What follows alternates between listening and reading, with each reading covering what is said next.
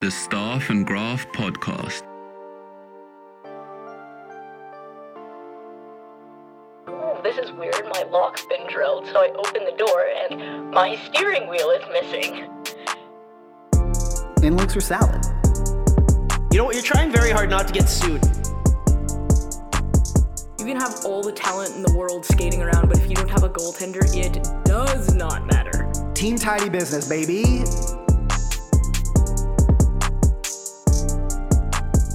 Welcome back to the Staff and Graph podcast. I am Mike Stevens with Sports Illustrated and the Hockey News, and sitting virtually across from me is the one and only future first female GM in NHL history, Rachel Doerrie. Rachel, how are you doing? I mean, just being a token female who is trying to learn sports. How are you?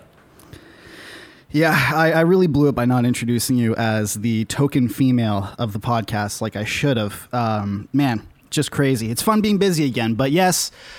Th- I'm, I'm so glad that it was me and my and my white knightiness that can include this token female in our podcast. It's fantastic. I'm glad. Uh, I'm glad you're only here just to fulfill a diversity quota, and definitely not because you were the smartest person on the show. Definitely not. No, no, no. Yeah, definitely as if I wasn't the one who started this podcast. And and and brought me on. No, it's you are the token female. Um, and you are, uh, and yeah, that's essentially that's essentially what you're defined as. Yes. Um, Twitter's. We should just abandon Twitter. I think we've kind of reached a boiling point. I learned that those Where- two people, well, like one of them, first of all, is like a NASCAR fan, so immediately like, nope. And then the second guy apparently is like 16 years old. I'm like, go do your math homework, please. You should like either I don't know either make your ac- account private or everything you respond only allow people who follow you to, to or everything you tweet only allow people who follow you to respond. To I it. might because do that. that's because I, I to be quite frank, like I, I as much as it's fun to watch you dunk on losers every day, I, I can't imagine it's it's great for your mental health. It's never great for my mental health whenever I have to do it. So that would be my recommendation. Psychiatrist Mike sitting down putting on his uh, his tweed jacket. that would also be that would also be 250 bucks for the hour, Rachel. That's my rate. And great. Anyway, Hey, that's not bad. I used to pay 800, so. re- what? That person Yeah, better be like 800 US. okay i I, I i'm a big proponent of therapy you know i go to therapy it's it's really it's i would say it's even saved my life um i don't know if there's a ther- i don't know if there's a therapist out there that's worth I wouldn't pay that for thousand- therapy. I go to I went to psychiatry, not therapy. well i mean like even psychiatry i don't know if there's if there's one out there who's worth a thousand dollars an hour well, i mean come on. The on US healthcare system, buddy. You better be change you better be fixing my life like on your own. I own mean, he like did everything bring me back from the brink of suicide, so I feel like I mean, yeah. So I guess you can't really put a you can't really put a price tag on that, but it would be nice if the price tag was a smidge lower than Yeah. that. You know, considering that that should be a universal, you know, human right. But then again, this is the socialist podcast, so we can talk about that a bit later. Let's get let's hop into some headlines, shall we? Let's do it. Yeah, I uh, I saw this. It was uh, it was sent to me because I uh, I'm friends with Kaleb Dahlgren. Um, I coached him. His old teammate with Humboldt, Ryan Straschnitzki, uh, who was paralyzed in the accident, um, is now standing and he's learning to walk with a walker after going through like some experimental therapy and, and he may actually be able to walk again. So I mean, Which is incredible. that is the best news. Like, happy end of week to all of us. Like, that's so inspiring and things we love to see. I mean, the fact that this guy is standing at all is like such a it's a miracle. Like very rarely do we get to see miracles. This is an absolute miracle. Like it is uh, you know the Humboldt crash it's what like 3 years ago that it happened at this point. Like it's it's Yeah, still re- 2018.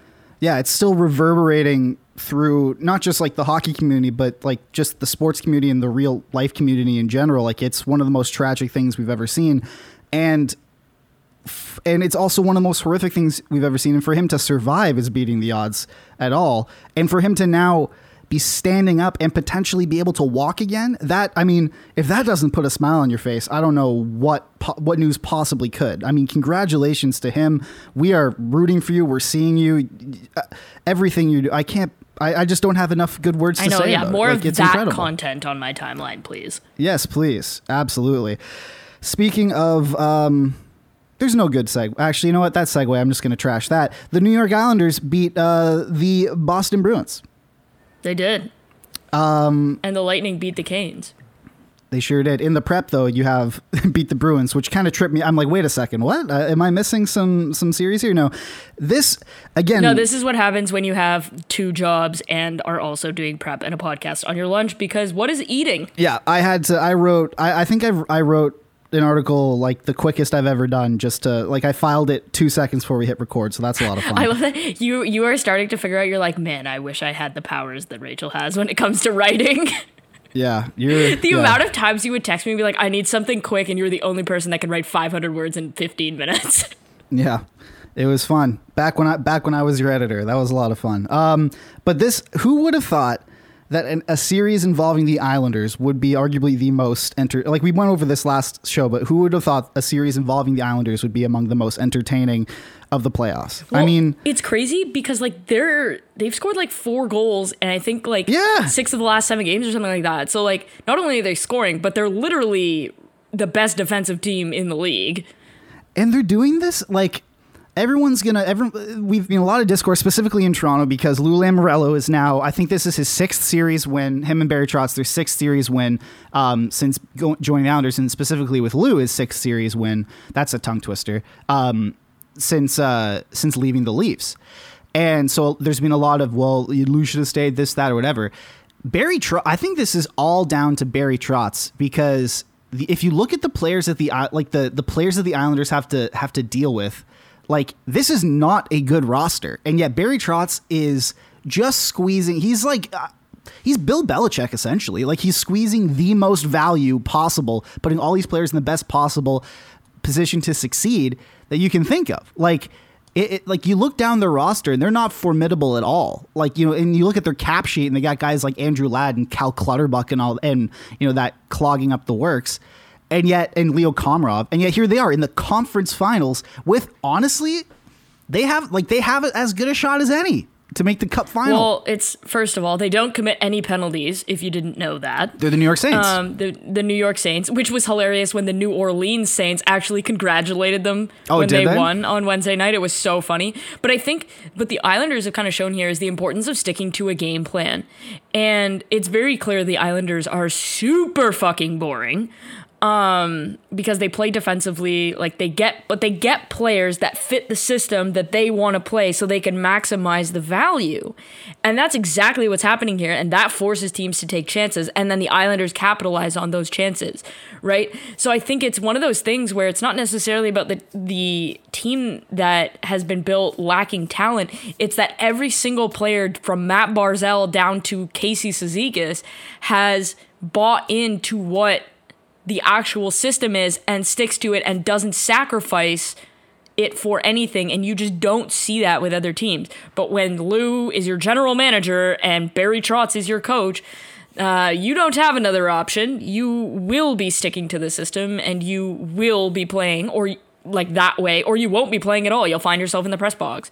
But i mean I said at the deadline I thought acquiring Zajac and Palmieri was going to pay super dividends for them in the playoffs, and everyone laughed at me. And like, lo and behold, Kyle Palmieri, massive goals. Travis Zajac, massive goal in the series clinching game. So like, it's honestly, I'm just really happy to see them and Andy Green have some success, um, and and really perform well because.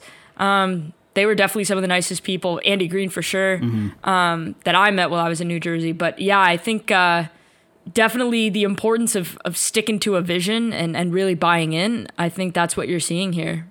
Yeah, I mean, look, this is also the second straight Rachel is right podcast when it comes to to uh, Palmieri and Zajac. But look, it's I, I think when we were.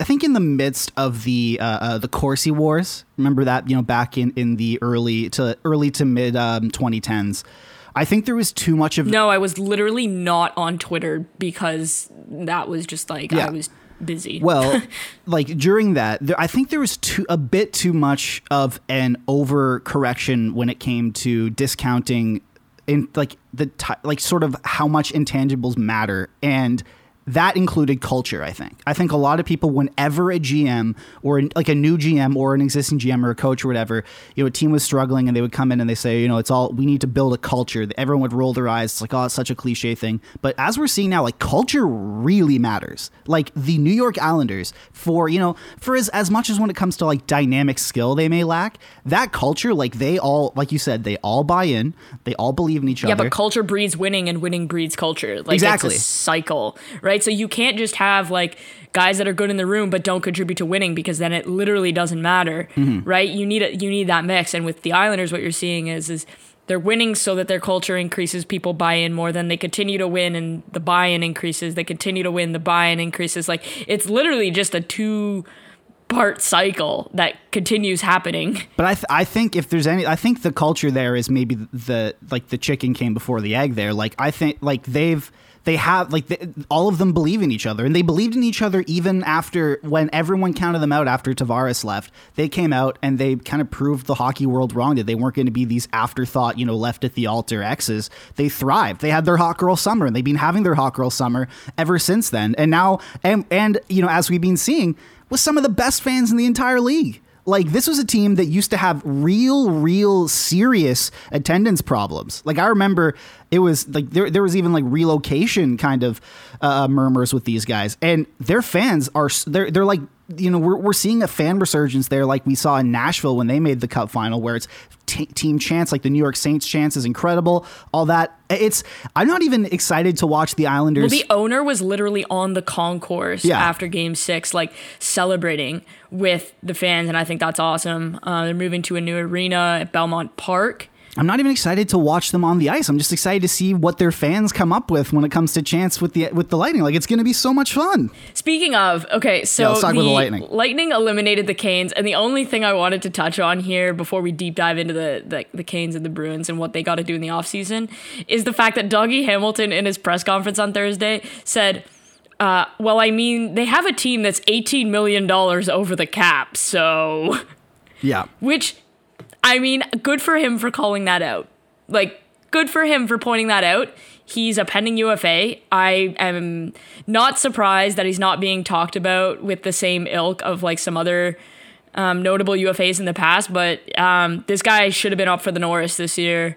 And the fact that he just basically came out and blatantly said they're $18 million over the cap. So he basically said they're cheating, but not cheating.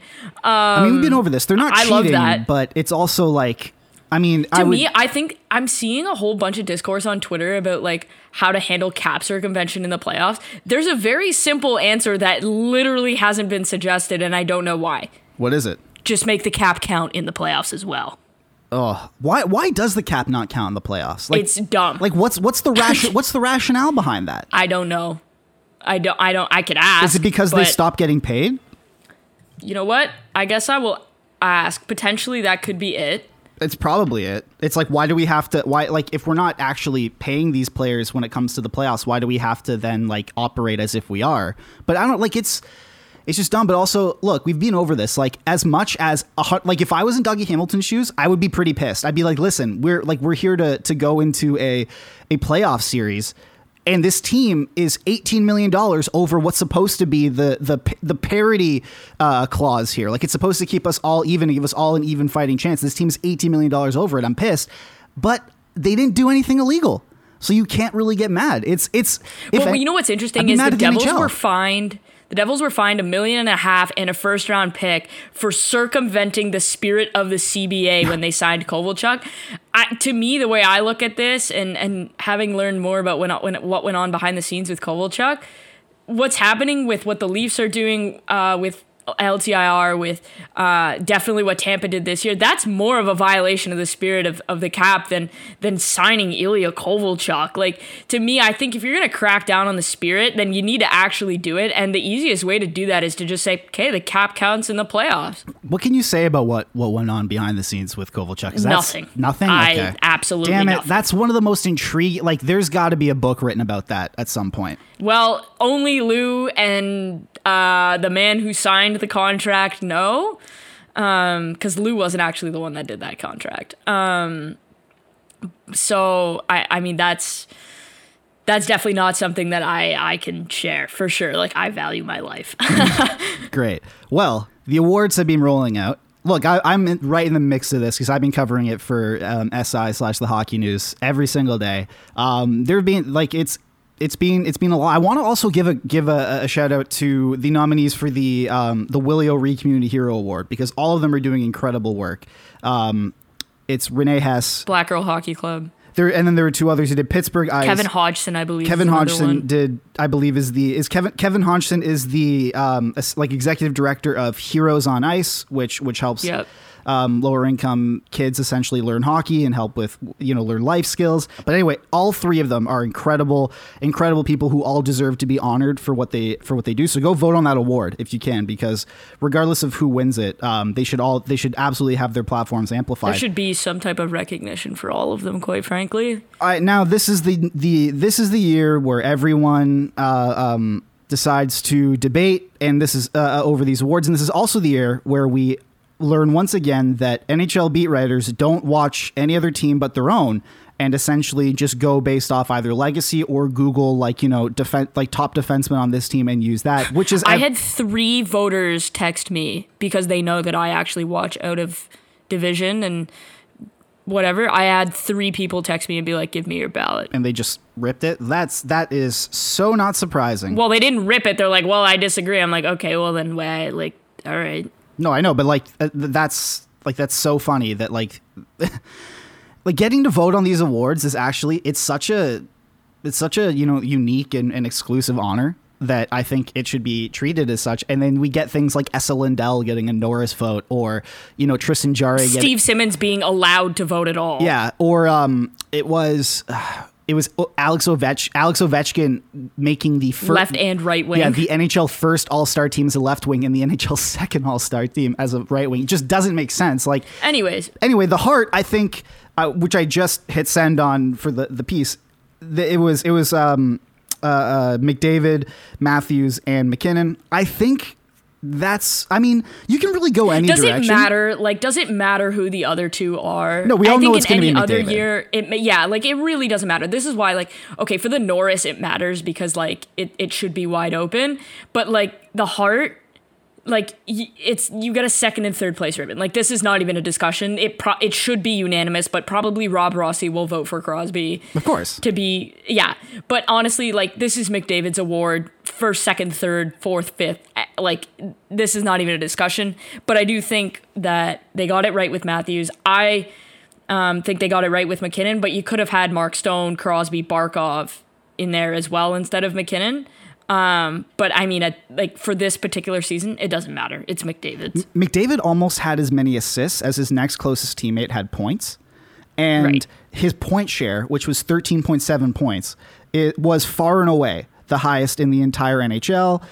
I mean, it's just far and away like he he's the most when it comes to valuable or I would say just like the, he's the best player in the league, he's the most valuable to his team. Like the only the only argument that anyone can make for him. he's anyone the most else valuable to the league Yes, he's the, the only. Well, he's not treated like it. That's for sure. But the only argument that you can that you can make otherwise is goals are at a premium. Like goals and Matthews is the best goal scorer on the planet. and even that no But even that, because yeah. mcdavid just blew him right out of the water yeah, like like. It, but hey, look, give credit to Matthews. He's the first. He's the first Leaf to earn a Hart Trophy nomination since Doug Gilmour did it in '93. Uh, he's also probably going to finish second in the voting, just like Doug Gilmour did back in '93. For him, the Norris though, this is the most because no one knows how to quant, or at least like stats people do, but most I hate normal, this fucking award I do too. so much. Most normal people don't know how to quantify defense, and so we look at it, and it's it's weird. This this one is has be, has generated, I think, the most heat um, because it was because it's dumb. Yeah. Like just have a Bobby Orr like we have a best defensive forward award, which we're getting to next. Why wouldn't you just have the best offensive defenseman award, call it the Bobby Orr trophy, and off you go? Like it's not hard. yeah, call Bobby Orr, Paul Coffey, whatever you want. No, you call it the Bobby Orr trophy. Like, Okay. you just do. Well, they, they should call the Norris Trophy the Bobby Orr Trophy anyway. Like, I yeah, think. like he's the best defenseman of all time. Yeah. Why is like what what is going on? But I think obviously McHale, uh, um, Cale Makar and um, Adam Fox, rightful nominees. Um, to me, um, like I would have had Hamilton or McAvoy in there. Mm-hmm. Um, so like the names that definitely deserve to be in the conversation: Makar, Fox, McAvoy, Hamilton, Adam Pelech, Mackenzie Weegar. Um, Victor Hedman is not even close to this discussion. It like that just tell me you don't watch hockey by telling me you don't watch hockey. Like what what was that? I don't know how you watch Tampa and be like, yeah, he was he's a Norris Trophy. He wasn't even the their best defenseman this year. Like Yeah. Oh, he he's it's dumb. like if you look at like JFresh has great player cards that he, he puts out at JFresh on Twitter is fantastic, and like Hedman, first of all, Hedman's not like defensive numbers went down across the board, and he wasn't Brutal. and he wasn't even facing the top quality of competition. Like he wasn't even facing the mo the most difficult minutes. He wasn't playing the most difficult minutes. He played the most minutes, but he wasn't playing the most difficult minutes on the It's Lightning. It's a reputation Of course. vote. It's so annoying, especially like it's Leonardo yeah, it's DiCaprio. It's DiCaprio winning for The Revenant, or it's or literally it's it, like every year you'll you'll get like like as I don't know. It happens in the Oscars every year. I'm a big movie buff. Like, I, I- Meryl Streep will get nominated, and Meryl Streep is, I think, the best actor of all time. Just like gender, like oh whatever. yeah, she's the she's unbelievable. and also like I have somewhat of a huge crush on her too, despite everything. I think she's she's incredible. But she like Literally, Dougie Hamilton not getting nominated Yeah. is because he goes to museums. Like, she's not she's been It's that simple. she's been nominated for 21 oscars i believe and she's the best actor of all time i don't think she has put in 21 oscar worthy oscar nomination worthy performances but she's meryl streep so if she puts out a movie that gets good reviews hell yeah she's in there and i think this is victor hedman like He's been nominated Yeah. five straight years, and he's a great defenseman. Don't get me wrong, but this year he wasn't one of the best three defensemen in the league. he wasn't one of the best 20 this year. Yeah. Like, this is incredibly stupid. TJ Brodie was better than Yeah. Victor Hedman this year. Like, holy hell, guys. Get it together. And then, like, people suggesting Darnell Nurse. I'm like, are you kidding? Like, watch the game. there's so many good young name like not young but just like outside the box names you could put in here that would be that would kind of open fans up to a whole new being like hey this guy's pretty good let me check it out and really kind of drive the conversation like there's so many good defensemen in the league and i think Makar earned it he's he's you know gonna be Makar should win. He won't, but he should. yeah to me, the, the nominees should have been Makar. I, I would have gone either Makar, Hamilton, McAvoy, or Makar, um, McAvoy, Fox. fox was something like incredible that. this year too like it's like yeah, but I didn't love him defensively, and that's the thing. I, I did not love him defensively. it's true Um, Way too many giant errors. To me, like Weegar, criminally underappreciated. People didn't even know who Adam Pelech was. Yeah, people wouldn't be underappreciating these people if they got the sort of like vaunted exposure. Like, like Oliver Ekman Larsson got nominated for a Norris one year, and now everyone thinks he's like a top ten defenseman when he's clearly not. Like Norris nominations go a long way to to curbing the public sort of op- opinion of these players. So Dougie Hamilton is what people think Victor Hedman Yes. is. And he's not going to be paid as much as Victor Hedman in the in the open No, market this it's year, and he be should. It's it's remarkable. Dougie Hamilton is a ten million dollar defenseman. Like the Selke is it's incredibly stupid. So we have the Selke too, which was um, which is Mark Stone, Patrice Bergeron, and uh, Sasha uh, Barkov. Sasha Barkov. Look, all three great, fantastic defensive players. Mark Stone, I'm really hoping become, wins it just because we can now uh, fi- finally get away from only giving this award to centers, And maybe only giving it to like three like people forwards who score. or three people, Um, basically. because that's not what the friggin' award is for. Like, it's for best defensive forward. So, like, a guy like Phillip Danault, who doesn't score at all, but is a fantastic defensive forward, should be in this conversation. Joel Eriksson Ek in Minnesota, Joe Pavelski in Dallas. Ridiculous this year defensively. Absolutely absurd numbers. what about but Zach Hyman? no. Absolutely not. But like Mark Stone would if he wins and he should win. Like this is silliness. Um Mark Stone should win and like I don't even know why this is even a thing. Like he has and we're we're seeing this in the playoffs. Like he literally has shut down Colorado's top line. Do you know how hard it is to shut down MacKinnon, Rantanen, and Landeskog? Nobody else can do it. It's Like- remarkable. It's ridiculous. So, like to me, Mark Stone would be the first winger to win since Jere Lehtinen did. Which is insane. um, over 20 years ago, essentially. Um, but yeah, he's Mark Stone is bar none the best defensive forward in this league, and like I'm hearing people be like, "Well, will he make Team Canada? Will he make Team Canada? Are you new here?" Wait, are people actually I would take. Oh, people are saying they'd take Mitch Marner over Mark Stone. I'm like, you should not be allowed to work in hockey. I don't even want to hear that that young boy's name ever again. There's like maybe six Canadians I would take before I take Mark Stone. Like I would take obviously McDavid. I would take MacKinnon. I would take Crosby.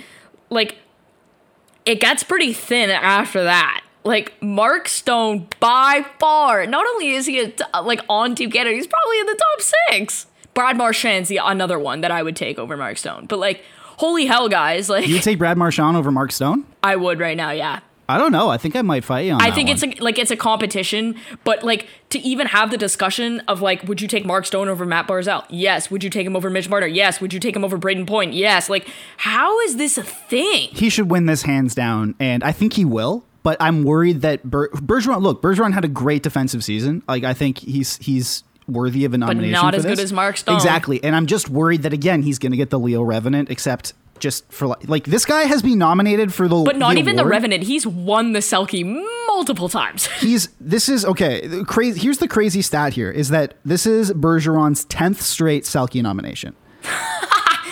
Just call it the Bergeron. The Award. only the only NHL player actually Datsyuk. the only player in history to earn as many consecutive award nominations for any award, not like cellular, is Wayne Gretzky with the Hart in the 80s. because obviously. But like, like he, what Bergeron ha- is doing here is absolutely absurd, and that's the only reason why I'm worried he's going to get the Leo Revenant. Except, although this that would be like if Leo had won three Oscars up to this point, but like, it, it, like he, I'm worried that people are just gonna like go like, like don't watch or not gonna watch uh, uh you know Vegas games because they're on like the West Coast timeline and are just going to or time timeline time zone and are just gonna watch Time like zone, watch. Bruins. There we go. Yeah, cheese Louise.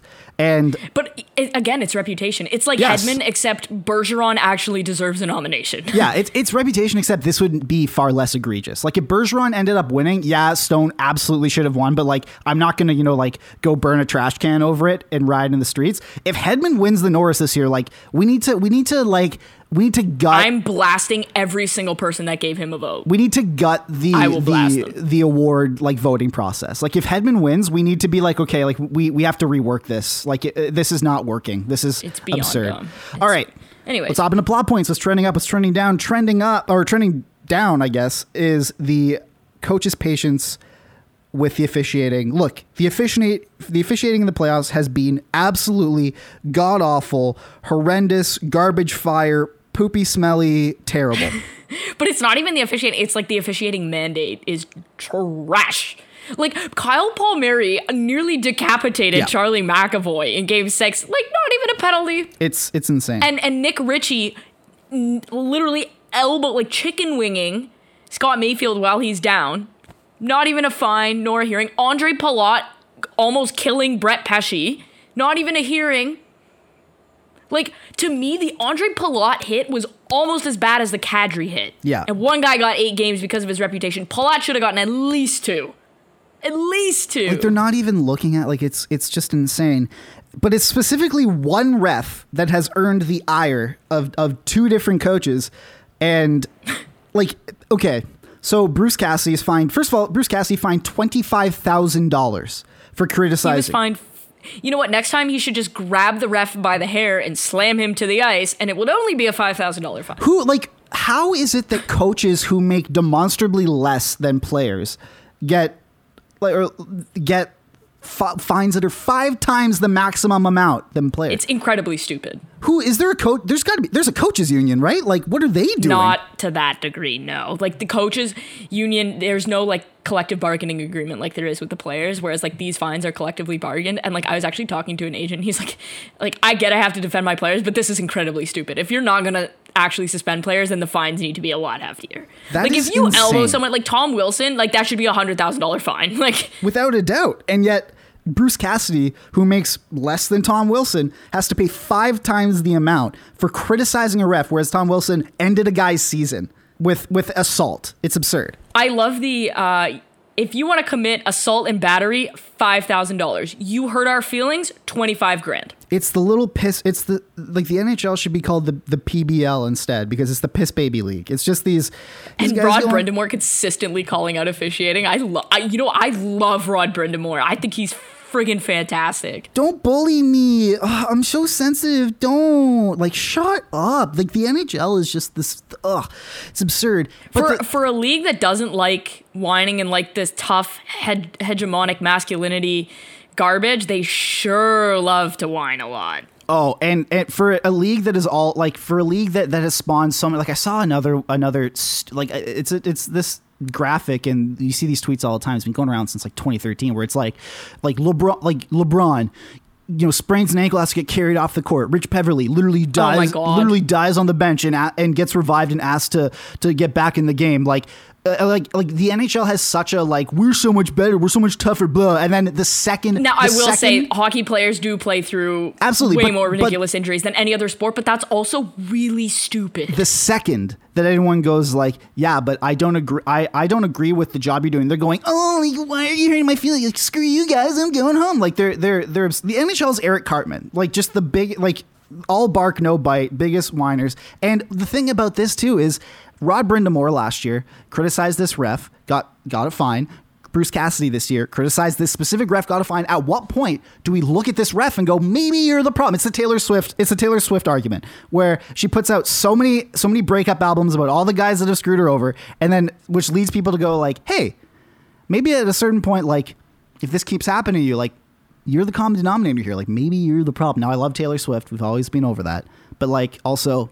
You know, like like what are we looking at here? Why is this ref still have a job? Why is he still getting playoff games? Like if you like you keep earning the ire of these coaches, you know, maybe you suck.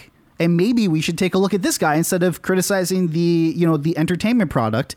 We should instead look at the ref and go, "Why you're you're kind of messing this up?" I don't know. It's weird. Trending up as well, soccer content on the podcast, which is just a delight for me because I know so much about soccer. Um, Rachel, why, why don't you why don't you uh, dial this bad boy up? Well, the, the Euro starts. Italy plays Turkey this afternoon when this comes out because the Euro starts this weekend. Um, this can't be news to anybody by now, but I am a German. What? Yeah, weird. so, what's your source on that? I'm fluent in the language and we'll be, will have a passport in the next year. You should you should have gone literally me a German because that's what that's the joke. But okay, all right. Literally me. Yes. My passport. Um no, I'm super I'm super pumped. Um just there's been a lot of like turmoil in the German Federation and I think the Euro is going to be very entertaining. The Germans are in the group of death with Portugal and France. I think France is probably the best team in the world right now. Um insane amount of star talent plus just like your typical like ability to play. Italy's rebounding. I think the English will be good, but they're they're missing their best defender, and that is very problematic for them. Um, but I think it'll be there'll be a lot of intrigue. Like Spain has a COVID issue right now, and like might have to play their U twenty one team, which is not ideal. Um, but yeah, like for me, the Euro was supposed to be last year. I was actually supposed to go um, because it's part of some of the games are happening in Munich. Um, but obviously, pandemic happened? pushed back. Um, but the Euro, the but so now it's being hosted all over Europe, whereas like the next Euro, which is in 2024, is actually being held exclusively in Germany. So uh, that's where I'll be for that. Fantastic. Also because I'm kind of sick and tired of hockey Twitter and like hockey in general. So like given the option, like I will watch soccer over hockey. And I will politely nod my head and go 100%. Abs for sure. Absolutely. For sure. For sure. No, I'm making you watch the Germans That's play. You need to be educated on this. Yo, that's crazy. Whoa, that's crazy. Yeah. it's going to be it's to be a lot of fun. All right. But yeah, I'm super fired up. as you should be. That'd be great. This is this is your this is your time to shine here. All right. Now before we hop into our deep dive, quick word from our sponsor. I love that. That is the sound of another sale on Shopify, the all in one commerce platform to start, run, and grow your business. Shopify is a platform designed for anyone to sell anywhere, giving entrepreneurs like me the resources that were once reserved for big business, and it's customized to your needs. You get a great looking online store that really helps bring your ideas to life and tools to manage the day to day and drive sales. And I'm speaking about this from experience. I'm really passionate about bass fishing, and a little over five years ago, I started an e commerce bass fishing brand with my best friend Aaron called Woo Tungsten. Actually, it's pronounced Woo! tungsten. W O O exclamation mark, because that's the sound you make when you catch a giant bass. And it was a no brainer to do this on Shopify because they've made it so easy every step of the way from creating product listings to making discount codes to managing shipments. In fact, if you want to see what an e commerce store looks like on Shopify, go to wootungsten.com and you can see. And it's no wonder that every 28 seconds, a small business owner makes their first sale on Shopify. You can get started by building and customizing your online store with no coding or design experience, and you can gain knowledge and confidence with extensive resources to help you succeed. Plus, with 24 7 support, you're never alone. It's more than a store. Shopify grows with you. This is possibility powered by Shopify. Go to shopify.com slash bluewire, all lowercase, for a free 14-day trial, and you'll get access to Shopify's entire suite of features.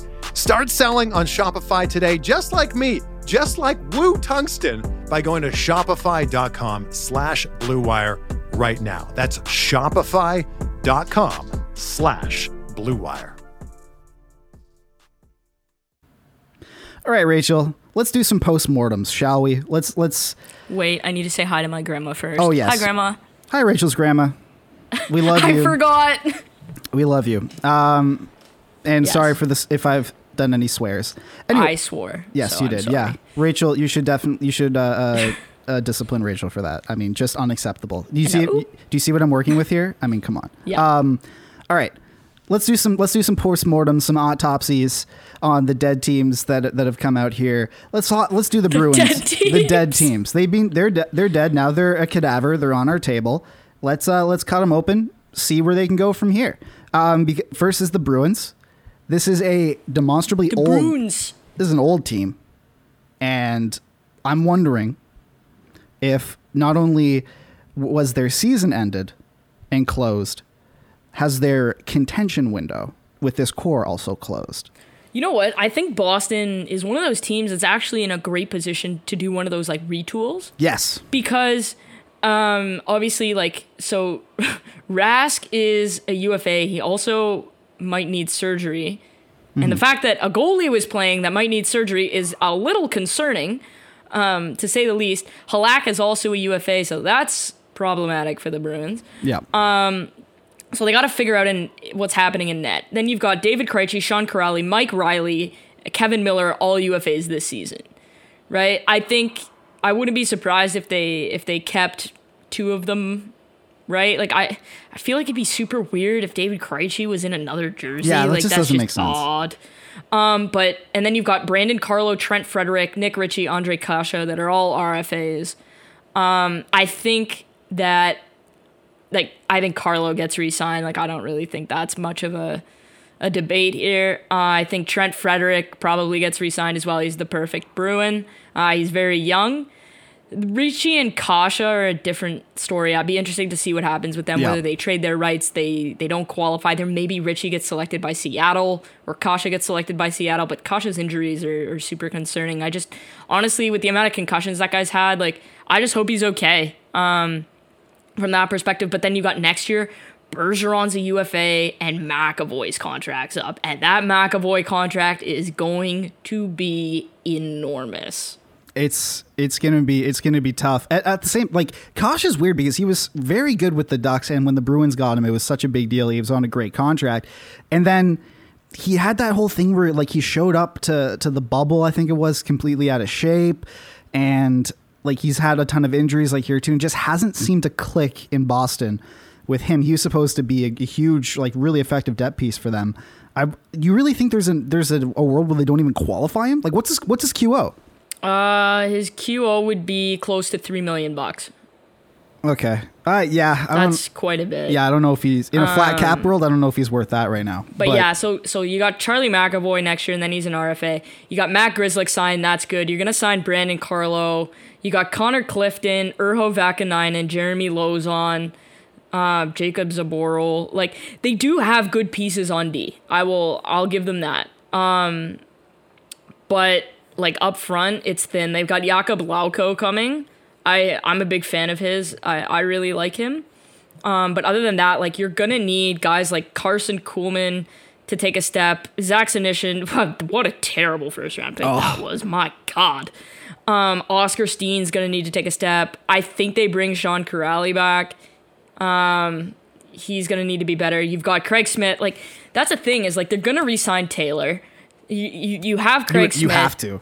you have Bergeron, Pastrnak, Marchand. So and you got Charlie Coyle too. The contract's not great, but I think like there are definitely pieces there for a retool. They need to hit on their first round pick. They probably want to move out some bodies and see if they can get um, a middle six forward. Um, maybe you take advantage of expansion from that perspective. Maybe you move somebody like Vaakanainen or Connor Clifton. Um, maybe you move Jakub Zboril. Um, but I think that they're a prime candidate for a retool. The biggest question I have is Jake DeBrusk. Yeah, he was a he was a healthy scratch in the playoffs. He's not been good. Um, I think that if I'm Edmonton, I try and get him at low value because I think you stick him with McDavid and you're probably looking at vastly different results because he's shown he can score. Like he's shown he can be a top six forward, right? And so I think in Boston, obviously you're not playing on that top line. That's Marchand Pastrnak on the wings. Like you're not even touching that. Now they've got Hull and Smith. You're not touching that either. So if I'm Boston, I, I probably look to trade Jake, Jake DeBrusk. Um, maybe it's a fashion with something with Seattle where they trade them DeBrusk in exchange for maybe not taking whomever else. Um, but if I'm Edmonton, I'm all over that. I think Jake DeBrusk is a prime candidate for um, not getting some minutes and, and could use a, a change of scenery there, and maybe you get something from Edmonton in return. I find it I find it so wild that the long like the longest contract on like the the only player that signed beyond 2025 on this team is Charlie Coyle. Like that's so wild. That's so wild to me. And David Pastrnak is going to be much more expensive on his next deal. I don't know, man. That guy just plays for the the sheer love of the game. Like I mean, how can you even how can you even even sort That of, contract is so valuable; it's ridiculous. he doesn't he doesn't Like- even want to get paid. Like he played for zero he played for zero dollars if he wanted to. It, it- he's just he just loves the game. He'll take whatever he can get. You know, he's just so grateful. Money doesn't money's not an object to him. Doesn't matter. Um, they have to sign Taylor Hall. I think that's just the perfect marriage. And Mike Reilly, Yes. bring him back. Like that was such a great acquisition for them. Like they they what a third rounder on Mike Reilly. Like the Bruins had. Can we even though they just were eliminated, they had probably the best. They probably had the best trade deadline of anyone. Oh, they did with They Taylor did. Hall and Mike Reilly. Like hell yeah, for man. pennies on the dollar, both of them. For a second and, and a they third both round were pick. impact players. Like Taylor Hall scored a game tying goal in like the last two minutes of the game. He also scored a tying goal in the series against the Islanders. He was also good at both ends of the ice for the Bruins. Like he had 14 points, I think, in 16 regular season games. Like that's almost a point a game player. Like how do you not re-sign that? Exactly. And also, I mean, they're they're also getting uh, David Backes's dead cap off the books after this year, Oh, 1.5 that's which is good. Um, but no, it's I, think the DeBrusk thing is the most interesting thing here. absolutely. I mean, I, And, and I he's not coming back. I back, would look right? to re-sign Charlie McAvoy this offseason and not wait. I mean, there's no there's no way that that DeBrusk is coming back, right? Like, I don't see a way that that, that happens. No, he's pretty much said that like the the Bruins have pretty much indicated that that will not be the case. which is what what a fall from grace for that guy. Like, he was such a like just like prototypical Bruin. Like, he was putting up good numbers. He was a piece of shit in the playoffs against the Leafs. Like, just he seemed to fit that team so well, and just cratered. He's only 24 though, you know, and he, That's why I think Edmonton would be a good fit for him. Um, Edmonton, Anaheim, I think would be a good fit for him. yeah, that was about to happen, beside- wasn't it? Trevor Zegras. Um, I don't know if that was about to happen. Oh no, I'm, I'm mixing Um, that up with uh, Virtanen, who's a completely different player and also a piece of shit. So I, I totally messed that up. Um, Yeah, But, I think there are definitely a few teams that could benefit from a player like Jake DeBrusk. Um, why do I get this like sneaking suspicion that Colorado's somehow going to be in on him? Um, or or if Boston wants to trade for Jack Eichel, DeBrusk has to be involved there. Oh, for Um, sure. I think realistically, the only untouchables there are the top line and Charlie McAvoy. But I could see a a fashion where like if they want Eichel, both DeBrusk and Matt Grzelcyk are involved um, in some fashion. I don't know that Eichel ends up in Boston, but I just I don't see a way that that DeBrusk is back next year. Um, and so if I'm Boston, I'm calling Edmonton, I'm calling Anaheim, I'm calling Buffalo, um, maybe Arizona too.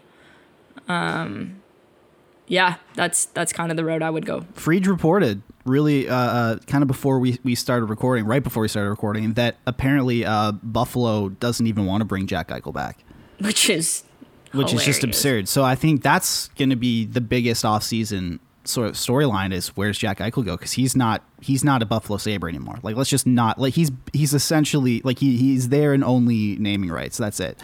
Um, all right. Moving on to the Carolina Hurricanes. This is, I think, this is a team that you know, sky's the limit for these guys. Like if they're able to keep Oh, yeah. Hamilton, I mean, they finally found their goalie in Nedeljkovic. He's 25, nominated for the Calder this yeah, year. they're gonna have to re- they're gonna have to re-sign him. Yeah. But they can get him like he's only had one good year. Like they can they're they're gonna re-sign him at what will look like a discount if he continues this trajectory. Like they also have so Carolina is as good as they are, and they have all of their picks in the next three years except the fifth round this year, plus Oh an God. extra Ducks pick, an extra Jackets pick, an extra Kings pick, and an extra Blues pick. Like That's they have fair. managed to be this good without trading any of their draft picks. and they have because Eric Tulsky. it's incredible. They have Aho locked who's 23 locked in until 2023 24. Like they have the only I would say really the only like really bad contract that they have on their on their their sheet that I'm looking at right now is Nino Niederreiter at 5.2. And Uh, that's not a bad contract. The bad contracts are Brady Skjei and Jake Gardiner. but Brady like even Brady Skjei's not that bad. No, he's not very good anymore. But he's still he's 27 5.25. I mean like that's not terrible. Like Jake Gardiner is a bad Niederreiter contract. is much better than. I mean, that tells me that like people don't watch a ton of Carolina because Niederreiter is fantastic and they're gonna want to keep him. I mean yeah, I just didn't think he was worth 5.25. Oh, ah, That's a he lot. is. Is he okay? He is. Hey, news Yep. to me. That's what It's, it's Brady Skjei and Jake Gardiner that are the problems. I wouldn't be surprised if Brady Skjei is a Seattle Kraken by the end of this. I wouldn't be um, surprised if Jake Gardiner's bought out like that. If if Yeah, if the math makes sense, because that's four point like four point zero five mil, and it's not just that. It's that a he's he's just uh, torn up back, like doesn't even work. He's over. He's he's gonna Just be LTIR him. well if if that's possible. Make insurance pay for it. and his contract it has still has term. Like he's got two years after this one. Yeah, so I think Carolina is interesting because you've got Slavin, Pesce, and Hamilton, who are number one defensemen pretty much on any other team. Like Hamilton's a Norris guy, Slavin's probably a Norris guy as well. You got Pesce, who's a top pairing defenseman. And Slavin and Pesce are locked in until like locked in for at least the next three years. Yeah, Slavin's till 2024, 25's his last season, and Pesce is 2023, the season 24. before that. Yeah. yeah. So like they're locked in there. That's fantastic. Reimer and Mrazek are UFAs. Um, I think they're obviously protecting Nedeljkovic in the draft. Um, I think you kind of have to. But like up front, right? You've got Aho. That's a value deal. You've got Jordan Staal.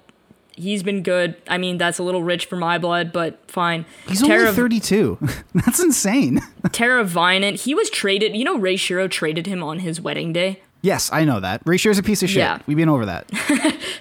Ray, Um, Ray Shero, like, what's funny is so like I had to do a news piece for the Ray the Ray Shero hiring uh, um, for that's up on Sports Illustrated and the Hockey News, and like it was a news piece, but I wrote it in the most condescending way possible because Ray Shero, without superstars like Crosby and Malkin and Fleury and, and Letang and guys like that at his disposal, Taylor has- Hall. and has accomplished nothing at all. And I don't understand how he could be a good advisor to a GM. It's absurd. But yes, Jordan Staal, who I thought was like 38, is only 32. Yeah, so like maybe I I think Jordan Staal probably is a million dollars overpaid, but that's manageable. Like he's your captain, fine. Teravainen, value contract. Niederreiter playing up to his value. Trocheck always injured. That's a problem. Yeah, but um, great value when he's in when he's in the lineup though. That was a great Yes. trade. Andrei Svechnikov is going to be costing a lot more than nine hundred and twenty-five thousand dollars next year. Um, but I think the reason why I think Carolina is so set up for success is you look at their draft, right? And I pay attention to the draft. Seth Jarvis, Incredible. gross. That's a top six forward. Ryan Suzuki, also going to be a good hockey player. Dominik Bokk, probably a middle six forward. Uh, Jamieson Rees, bottom six forward. Vasily Ponomarev, middle six forward. Um, so you got stuff there. They're they're pretty thin on defense, um, at least in terms of contracts they have signed. But then you look at like guys that they've drafted. It's like Zion Nybeck. Like they were the last draft they had. They got so many players at value. It was ridiculous. Like every single time they picked, I was like, "Are you friggin' kidding? Like, how do they get this many good players? Like they got." Noel Gunler, who should not have been available at 41. That's a score. That's a top six forward. Then you got Ponomarev. They got Nybeck. They got Alexander Pashin as well. Um, then the year before that, they got Suzuki, Jamieson Rees, Puistola, Anttoni Honka, Domenick Fensore, like Blake Murray as well in the sixth round. Like they are so set up for long term success. And you got guys like Martin Necas, who is still on his entry level deal. And Ryan Suzuki is an ELC slide too. So they have an yeah, like he doesn't start till next year. It's insane. At eight, at eight, not like at basically nine hundred thousand, like under a million. Like they have. This is how you. This is how you succeed: is that you have these stars, but then you have these good young players, and you've managed them properly so that you get as many years at below at at, at many years at high value in relation to their money. It's it's remarkable. Like it, this is how you win with a team like this that you have your stars making a lot and then you are able to to both manage and sign these young players to their ELCs and milk it for as long as possible and then you look at their cap sheet as well. And if they really wanted to kind of pare down at, at the corners, like they have a guy like Jesper Fast who, yeah, you know, he's good, but he's making $2 million. And I feel like you could probably replace him with a young prospect. So there's some extra value there. Like it's, you know, they, they really, they're I- great. I think like okay, so I don't know if they qualify Morgan Geekie. Um, I could see Foegele coming back. Jake Bean's gonna come back. Obviously, Nedeljkovic is gonna come back. But like to me, when you look at the UFA, so Dougie Hamilton, like I do, I'd move heaven and earth to re-sign him. You got to find a way. yeah. Um, but like Brock McGinn, Jordan Martinook, like there's no reason that those guys shouldn't uh, have their spots taken by guys like Seth Jarvis and and Ryan Suzuki, something like that. Um, because even like in the AHL this year, like Seth Jarvis was ridiculous. Like he was so good. Um, I think he was like over a point a game, if not a point a game, something like that. So he shouldn't have even been playing in the AHL, no, and then he got sent back to junior. Like which was absurd. Like, that rule is the dumbest thing in the world. Ridiculous. Yeah. So I think um, the Canes are like because of how they draft and how they built their team and the contracts that they have, like they are so set up for success. Like I'm not even a little bit worried about the Canes. No, not at all. I mean, this is like this is a team that it you know I would think its best days are ahead of it, and they also have just competent management from all three pillars of their organizational structure. Like as, as long as they re-sign the assistants, they have Rod Brind'Amour, who you know is one of the best coaches, if not the best coach in the league, besides Gary um, Gary Barry Trotz. You have a great general manager in in Don Waddell, who's also supported by just uh, just yeah, like fanta- Tulsky's basically doing the strings behind the scenes. Like that's- exactly Yeah. like Tulsky is i would i would aside from like maybe brandon pridham like eric Tulsky is is top three most important nhl executives Uh, Steve Pellegrini and on the island. yeah like I said top three like there's a lot of guys up there But yeah, And Tulsky then- for sure, and Chris MacFarland in Colorado as well. Like I think those guys are pretty pretty much like the echelon of of AGMs that are like extremely Mm-hmm. valuable that that could be GMs. Like I think Tulsky's probably the GM in Carolina in the not too distant future. he has to be or else he's not in carolina anymore like he'll, he'll be a gm somewhere else Yeah, i have to think Um, but I think like I think both one if not both of Skjei and Gardiner have to go. Um, yeah especially if they want to re-sign Hamilton, because he's going to be expensive, and They'll he find de- a way. He deserves it. Um, yeah, like people pontificating over like Hamilton coming to the Leafs. That's No. like not happening. not happening. Not happening unless number 16 goes out the door. Um, which I mean, if you're replacing 16 with Dougie Hamilton, like you're not going to hear many complaints from anybody. Um, but yeah, like I think if Dougie Hamilton, listen, if I'm Dougie Hamilton, I want to test the market. I want to see what's out there for me. But if I'm Carolina, like even if you let Dougie Hamilton test the market, I still think that they need to re-sign him because he's such a key part of what they do, and he's just honestly he's like the perfect hurricane. Like criminally underrated around the league, and puts up consistent results for the Canes. Like that's basically textbook Carolina Hurricane. He just seems to have found his home there. Like he just seems like it, it's such a great marriage. I don't, I wouldn't be messing with it if I were you. Like just keep Yeah. it together. They love each other. Keep it together.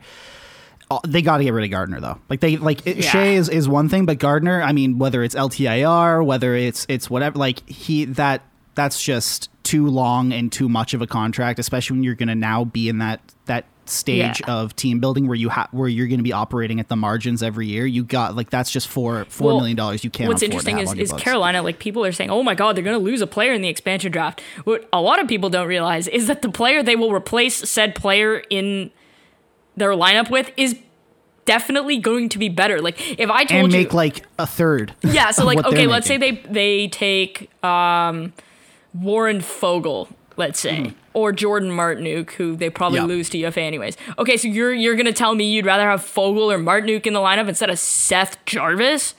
Uh, no.